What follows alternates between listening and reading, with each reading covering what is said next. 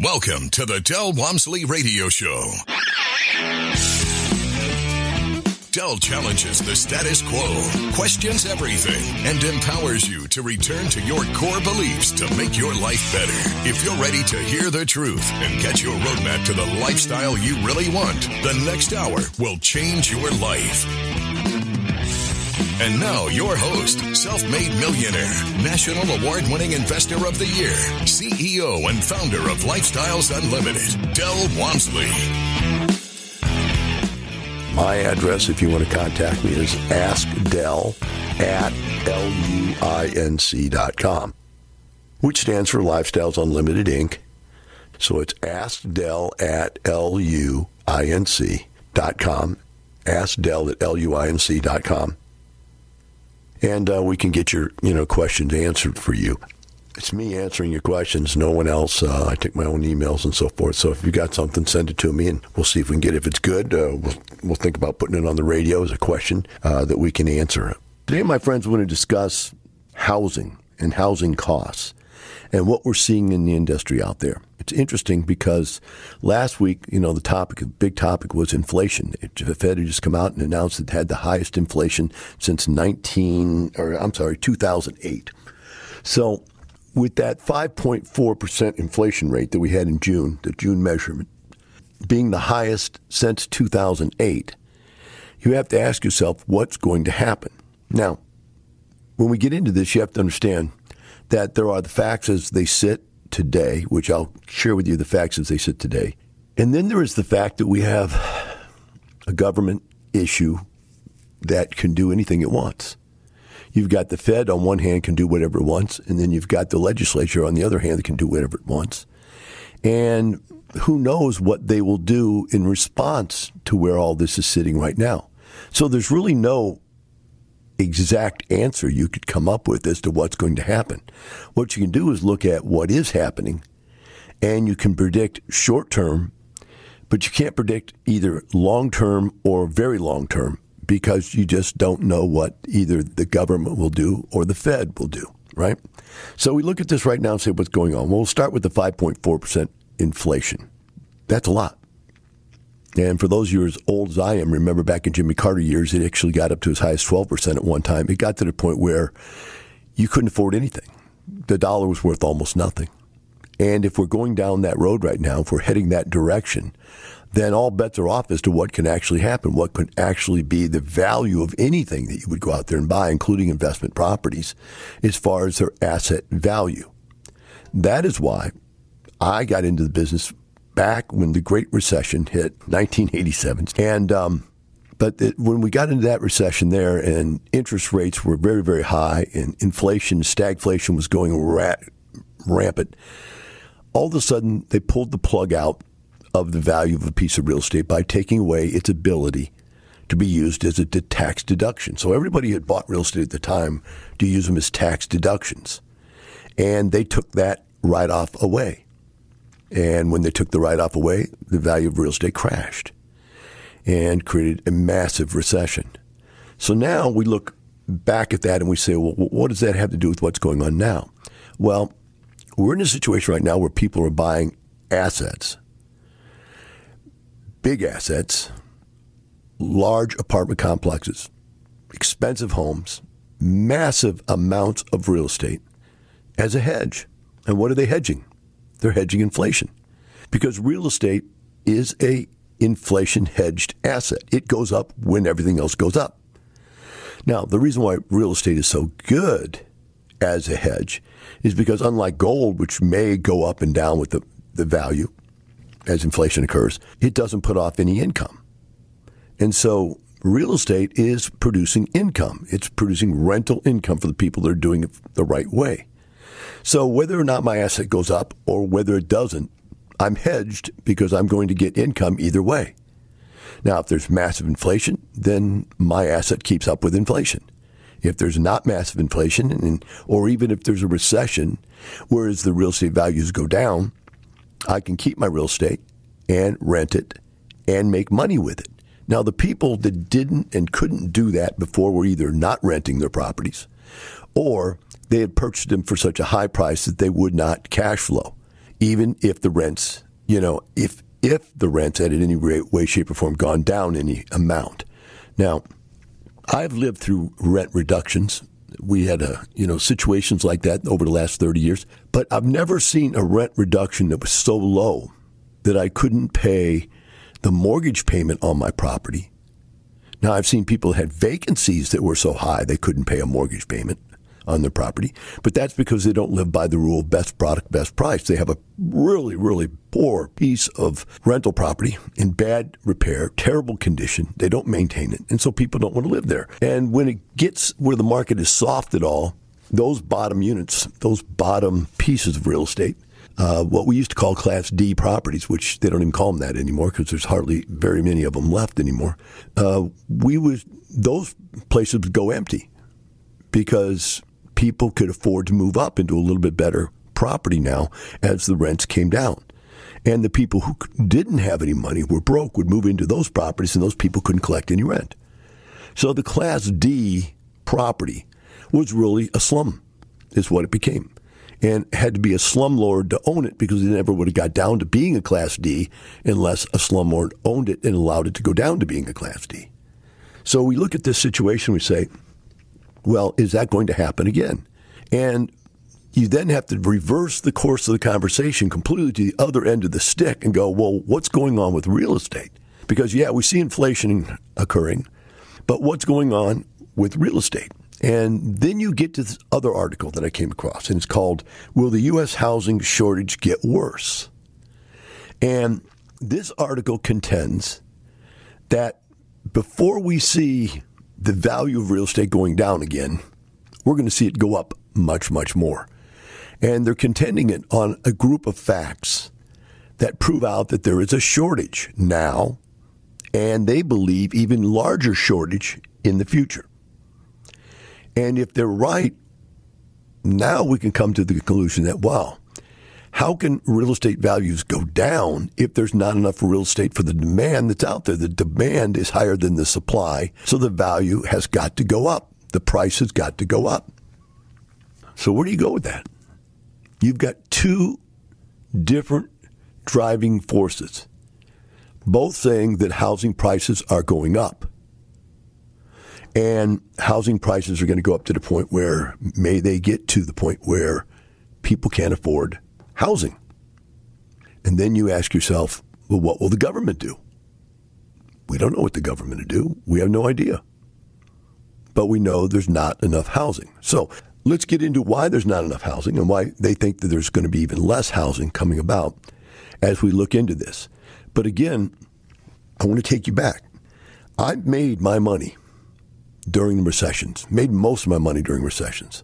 So if there was, you know, the recession of 87, and then I, I that's when I became rich the first time. That was my first level of wealth.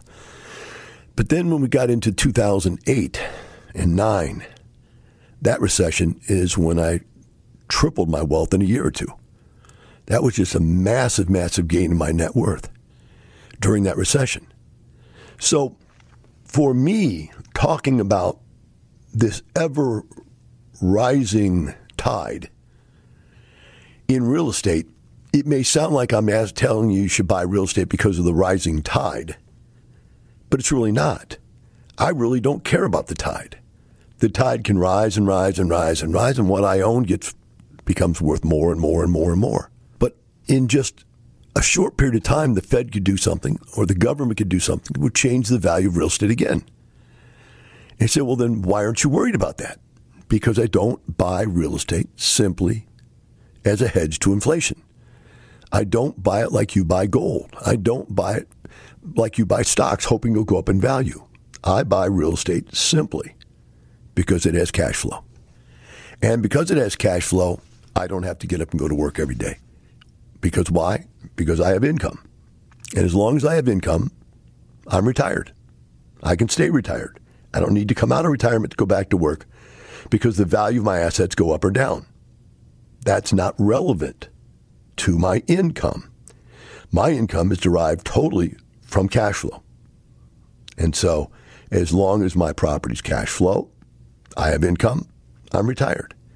And that's the important part that I want everybody to see as we come to the end of this first segment here is that no matter how much I talk about the rise and the fall of the value of real estate, neither of those things are that important to me. Today we're discussing the cost of housing and will the cost of housing increase? And is there a shortage? And if so how much of a shortage? And will the shortage increase uh, as time goes on? Following an article put up on marcus millichap that says uh, was called will u.s housing shortages get worse?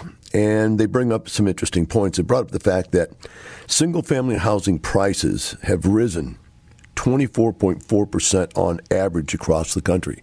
Now, they also point out that, that that's an average national rise, 24%.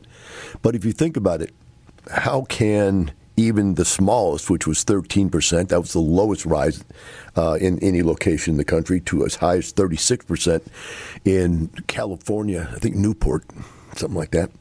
Um, the bottom line is average of 24%. How can you afford a home that's going up by a quarter of its value every year. You know, you're sitting there and you think about how do I qualify to buy a home for myself? How do I qualify? Well, I have to have the down payment, which is going to be 20%, unless you get into some governmental program where you can get less down, but you get in for 20% down of a price. Well, when I first started buying real estate, the price for the houses I was buying was $25,000 a house. The median income for a home today is well into the three hundred thousands, three hundred fifty thousand dollars a house. Um, it's just unbelievable, right? So let's just say it's three hundred thousand for easy math. Twenty five percent or twenty percent of three hundred thousand is sixty thousand dollars. Now, the average age of a home buyer is around for the first home buyer. I'm sorry, for a first home buyer is around thirty four years of age. 33, 34 years of age. That's when the average person buys their first home. I know one of our children uh, is buying their first home, and they're in that age group. Uh, another one is still renting, but would like to buy is in that age group. But the problem is the one that's buying is buying from grandma. And grandma is allowing them to buy it on a contract, allowing them to pay payments to her. And so they don't have to go out and get the down payment money. They don't have to go out and get a loan, get a mortgage, and so on and so forth. They're just going to buy it from grandma. Now, the other one can't afford to buy one, as the point that he made was for what I could afford to buy a house, I couldn't afford to live in the house I, I live in now. In other words, he can rent cheaper than he can buy, and he wouldn't want to go down and buy something that was less than what he's used to living in. So you have a con- conundrum there, right? And every time you think, okay, now I'm doing a little bit better, now I've saved a little bit more money, so I have enough for a down payment, and the house goes up 24% in one year, which is 48% in two years. How do you how do you ever buy a home? I don't see how it happens. It's just mind-boggling, right? You also have to be able to cover the debt coverage which means you afford the mortgage payment. And if the price is going up 24%, then the mortgage is going up 24% a year higher, and the mortgage payment's higher. So, how do you afford that? It gets to be insane. So, over the last couple of years, over the last maybe three or four years, before COVID, interest rates had gotten so low that new home sales were higher than they'd ever been. They were just blowing and going, blowing and going, blowing and going. And it got to the point here and now where you're hearing stories about people offering bids for homes that are above list price. And I'm making this number up, but I just remember off the top of my head something like 25% of all homes being sold being sold above list price. There's a bidding war going on out there, meaning there's no supply. Now, throw in COVID and make that supply go down even more. Why? One, no labor. Nothing's getting done, nothing getting built. And two, the cost of materials has skyrocketed. In some cases, I think lumber was up like 70%. So you, you couldn't afford to build the house for the price that you originally said you'd build it for, so they just didn't build them. And so construction went down. But even with that, with prices going up, with COVID, with people losing their jobs, with all that, they still sold more houses than they had in the last 12 years, last year. So you think that just doesn't make sense. You've sold more than you've sold in the last 12 years, yet you're selling less because COVID is destroying your ability to sell, to build, to produce, to supply. Supply side of the curve is destroyed. So what happens? It's only one thing can happen. Prices got to go up. There's more demand than there is supply. Price has got to go up and keep going up until you can squash demand. So they talked about demand, and they're talking about a group of people called the millennials. And now there's 72 million millennials. And over the next five years, 4.8 million new households will be created out of the millennials. Now, what do they mean by that? What do they mean? Either they'll get married and go buy a new home together, or move into an apartment together, or they'll move away from their parents who've been living with their parents, and finally the parents will kick them out, or they'll get tired of living with their parents and they'll go form a new household, or they may just decide. Um, they want to move out, if they want to get married, if they're going to create a new household, basically what I'm trying to get to. In but the new household scenario is a point that they're making that 4.8 million new households will be created. And yet, with the highest production of housing being created in the last 12 years, which was only 912,000 new homes, how are we going to supply the 5.4 million new households? Or I'm sorry, 4.8 new million households. That's, that's a problem with details and facts. They get all messy after a while. But when you look at those numbers, they don't work. They simply don't work.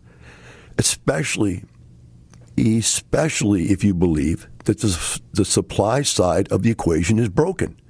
In other words, if inflation, and this is where we get back to that inflation thing, if inflation is rising the cost of building materials, where does that stop?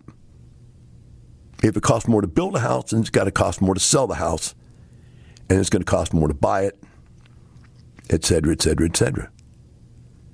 Where does the cycle end?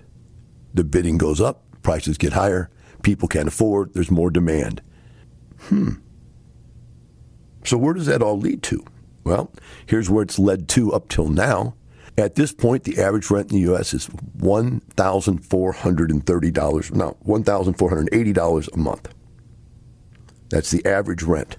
The average home mortgage is $1,931. That's a $451 gap between rent and the cost of housing. We'll be right back with the Del Walmsley Radio Show.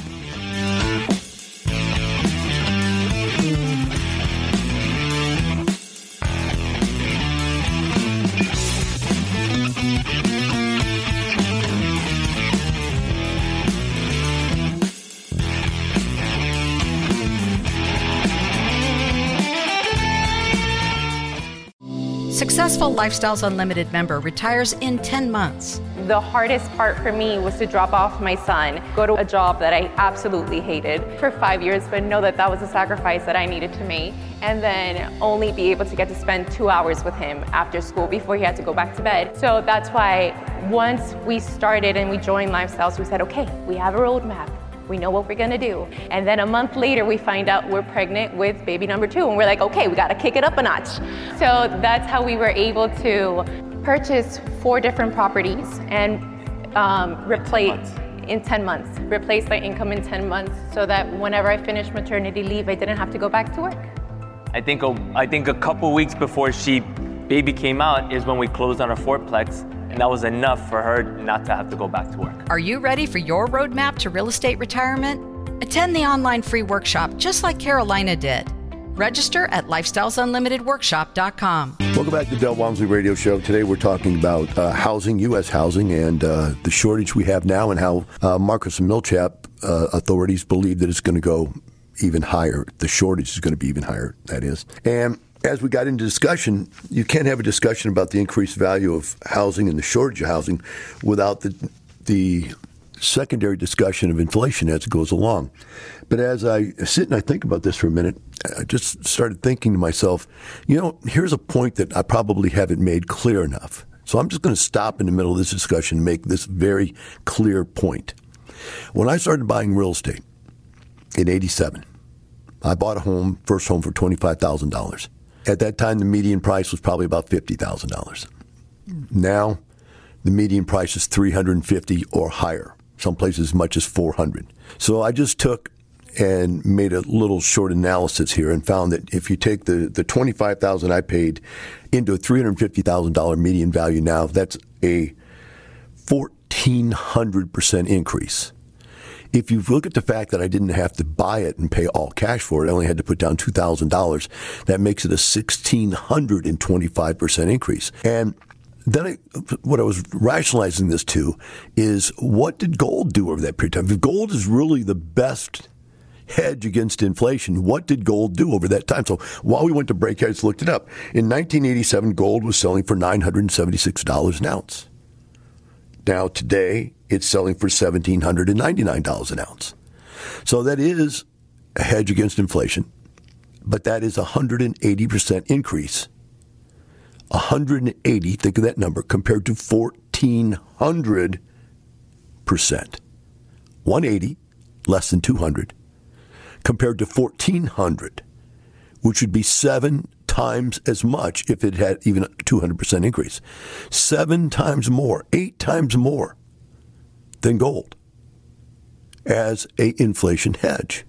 Yet at the same time, if you think about this, if you have just an average rental increase or rental income of $400 a month, and I'm just some quick math here really quick, and take $400 a month positive cash flow times 12, that's $4,800 a year.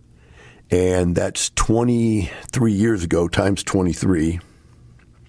That'd be $110,000 worth of cash flow, positive cash flow, plus the fact you would have paid the mortgage off by then. So you'd have the house, the value of the house. Whereas gold, you paid cash for it all up front. There's no mortgage reduction. There's no rental income. There's no tax savings on that value. There's nothing. Not even close. So, for all you out there that keep saying to yourselves, well, I need gold, for whatever reason you think you need gold, you don't. You need real estate. That's the reality. Gold is a rock, it's useless, it's meaningless. If you had gold at your house, and we had massive inflation and massive, massive uh, turmoil in our society, you would be willing to give me all of your gold to buy my lead that I keep in my house. Now, my lead basically is bullets, and bullets are more valuable than gold. If you want to hold on to something that has value, hold on to bullets. Because when it comes time to get gold, you can't defend your gold with gold, but you can defend your bullets with bullets and you can get your gold with bullets.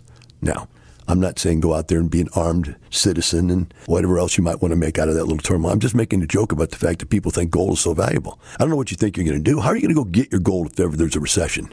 You own gold coupons somewhere. Where, how are you going to get the coupons? They'll just make the coupons worth nothing. They won't be worth the paper that they're written on.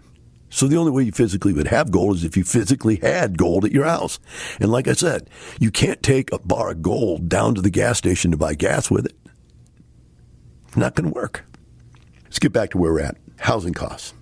So, housing costs are up 24.4% a year. In a year. What does that do? Well, let's talk about what that does.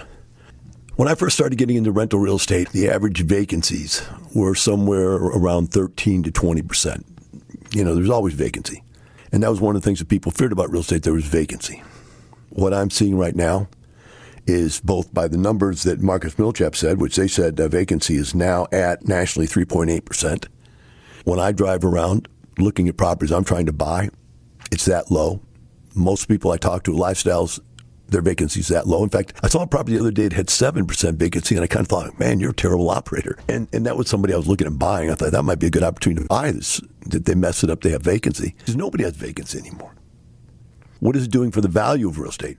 Well, cap rates are going down. The average is 5.1%, but that they said was during the end of COVID year. And that's the stuff that's sold. That's history. I see stuff selling for more like 4.5, 4.75% cap rates. Is what I see stuff on the market for. They maybe aren't getting it. I'm not sure, but that's surely what they believe it's worth. So you're seeing the cost of real estate go up. You're seeing the rental income from real estate go up, but you're seeing interest rates go down. So why is that? Because the only way you can afford to spend more for real estate and keep the price rising is if you can get cheap enough money to make it cash flow. Because why? The banks won't lend you if it doesn't cash flow. So they're either going to have to continue to lower the interest rate or they're going to have to start raising the amount of down payments. Now, there was a time when you could borrow 90% on an apartment. That's gone. You got to put at least 20% down now. In many cases, they're asking for 30% down now because that's the only way you get to the point where the debt is low enough that you can afford to pay it. The other thing they're doing besides lowering interest rates is they're going interest only payments, which means the payment's smaller because you don't have to pay any of the principal for the first year or two or three, just interest only. That's just to get the, the payment down smaller so that you can afford the payment with the higher price that you're paying. So these things are consistently changing for the betterment or the worse of people and that's the problem. That's the whole conversation that we want to have. Is it for the betterment? Is it for worse? Is it a problem that everything's getting expensive? And if you listen to the Fed, the Fed is saying, yes, it is a problem. Inflation should not be more than 2% a year, not 24% a year, should not be more than 2% a year. And you look at the other side of it, you look what not what the Fed is doing. They're lowering interest rates so stuff can keep going up in price. Yet they're complaining that there's too much inflation. And then you got the government throwing trillions of dollars of stimulus package out. Six trillion dollars in one package. They have another package. I think is another six trillion they want to throw out. No, they haven't passed it, but they're throwing it. It's going. the first part of it's already out there, and it's creating massive inflation. So we come down to this last final question you have to ask yourself, and that is will people be able to afford to buy houses in the near future? And I think if you use any logic at all, you see they're not going to be able to because it's going to be too expensive. Now, let's throw on top of that the Fed decides that, wait, we can't have this rampant inflation. Right now, they're saying, they're singing the tune that, well, we think it's only because of all the pent up non buying during COVID, period. And now it's all coming back, and all this pent up buying is out there, like travel, for instance. Uh, people are traveling by air to where I heard today on the radio that um, there's gas shortages for airline fuel and so forth because of people coming back after COVID, wanting to go visit people they haven't seen in a long time, go on trips that they haven't taken in a long time. So, with that happening, with that inflation occurring, Will the Fed raise interest rates? Hmm. They don't want to, but they may be forced to. You see that the government is looking at more stimulus packages. That's only going to make things worse. So, who's the only person that can slow this thing down? If the government doesn't stop spending, which I don't think they can politically, then the Fed is going to have to raise interest rates. Now, let's go back to the housing situation again massive demand, massive demand, unpent up, unsatisfied demand, low, low shortage of supply, very small amount of supply compared to the demand. And now you jack up interest rates, which makes the cost of the money to buy their home even higher. Today we've been discussing the housing shortage in the U.S. and how at least Marcus Millichap believes that's a real estate brokerage firm here in the country. They believe that it's going to get worse before it gets any better. And when we looked at all the facts that, that they brought to bear, and we looked at my history in the business, we see that they're probably right. That it's probably going to be an even larger shortage coming up here in the future than there was. When we went to break, we talked about, you know, look at this situation. Everything we said, everything they brought up proves the point that there's not enough housing being built to satisfy the numbers of people that are going to be coming of age to want to buy a home. So you have, you know, demographics wise, an overburdening.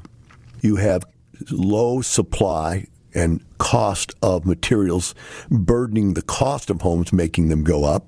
So we have a supply and demand curve problem, and we have, well, I'm sorry, that's both. We have the supply problem and we have a demand problem. We have too much demand and very little supply that's creating the problem. Now, you take and you add in there interest rates, which could be the disaster point of everything. Think about it. If you can barely, if, if a millennial can barely afford to buy a home today, now raise the interest rates. I mean, we're talking about people buying homes with two to 3% interest rates.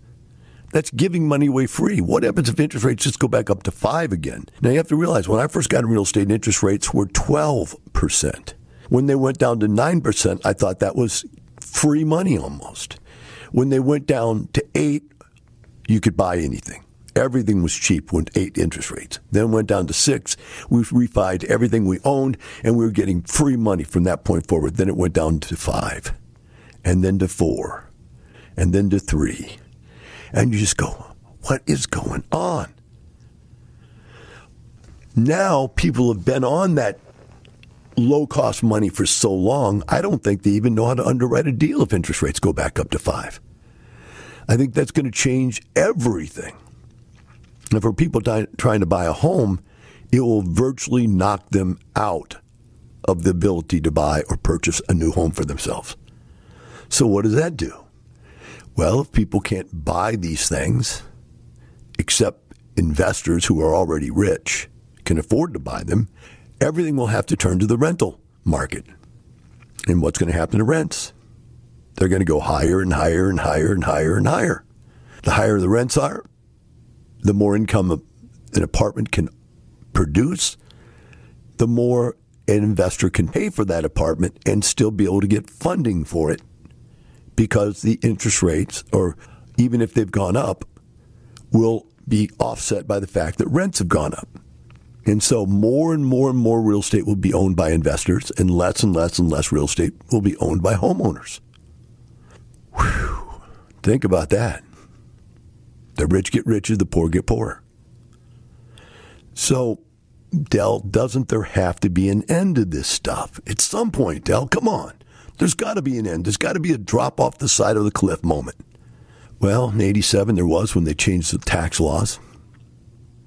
And I could buy a house for 25,000 bucks, three bedroom, two bath, two car garage for $25,000. Lo and behold, about 10 years later, housing had gotten up to the point where I couldn't buy a house, even a three bedroom, one bath, one car garage. I couldn't buy even a small house, two bedroom, for anything less than $40,000. And I just thought, you know, that's ridiculous. That's too expensive for real estate. It should never be that high. And I got out of single family house, started buying apartment complexes for eight to $10,000 a door. I thought felt more comfortable that, that a place for a person to live could be rented for a positive cash flow if you only paid eight thousand for it instead of forty thousand for it. But over the next ten years, in fact, over I think the next two or three years, that forty thousand dollar house that I wouldn't buy anymore jumped up to seventy thousand dollars. And then from 70 to 100, and from 100 to 150, from 150 to 200, from 200 to 250, you get the point. $350,000 median price now. So I was wrong then. When I started buying these apartments for five to ten thousand dollars a unit, eight to ten thousand unit, whatever I paid for it, they eventually got up to where it was like thirty five thousand a door. And I'm going, man, that's three times what I paid for this thing. I've got to sell. This it's got to come crashing back down again. That's ridiculous. So I sold my real estate back then for about thirty five thousand dollars a door. And the stuff that I sold for about thirty five thousand dollars a door is now worth seventy thousand dollars a door. Now I left that, and went looking for Class A's, and I tried to get in, and, they wanted 108,000 a door. I wanted to pay 104,000 a door, so I got beat out. I got beat out about that same price difference, one or two thousand a door, for about three or four more properties. I finally bought in at 123,000 a door, and I felt lucky to get that. But I could have bought for 1,008 and didn't. And two years later, it was 123. So now I'm looking around trying to buy the same stuff again, more Class A stuff, and it's going for 171 to 187. Now there are stuff out there, very expensive stuff. It's 200, 250,000 door even. But just for the stuff I'm buying, you know, 10 year old properties are going for $180,000 a door. Now, I thought about that for a second. My wife saw this and we talked, and she goes, "But we we only paid one hundred twenty three thousand. Shouldn't we sell?" And I said, honey, one thing I've learned over 30 years of doing this is that you sell, you lose. You should always hold on to your property and buy more because it just keeps going up in value. And every time you sell, you let somebody else take that gain. Now, granted, when you first start, there are some times when you want to sell because you want to change types of properties you're buying, or you want to get out of single family houses and go to multifamily. You got to sell to do that. Or you want to go from, you know, 40 or 50 year old construction to 30 year old to 20 to 10. You want to get the new stuff, then you probably got to sell that older stuff to get enough money to buy the newer stuff. But other than that, just selling to take a gain isn't going to work anymore. So, my friends, is there a housing shortage? The answer is yes. Will there be more of a housing shortage next year? The answer is yes. Will the prices of real estate continue to go up? The answer is yes. Until they change the interest rate. Keep your eyes open. Watch the Fed. Pay attention. But remember, as you buy and hold, we're not doing this for a little more money. We're doing it for a lifestyle. Have a wonderful day.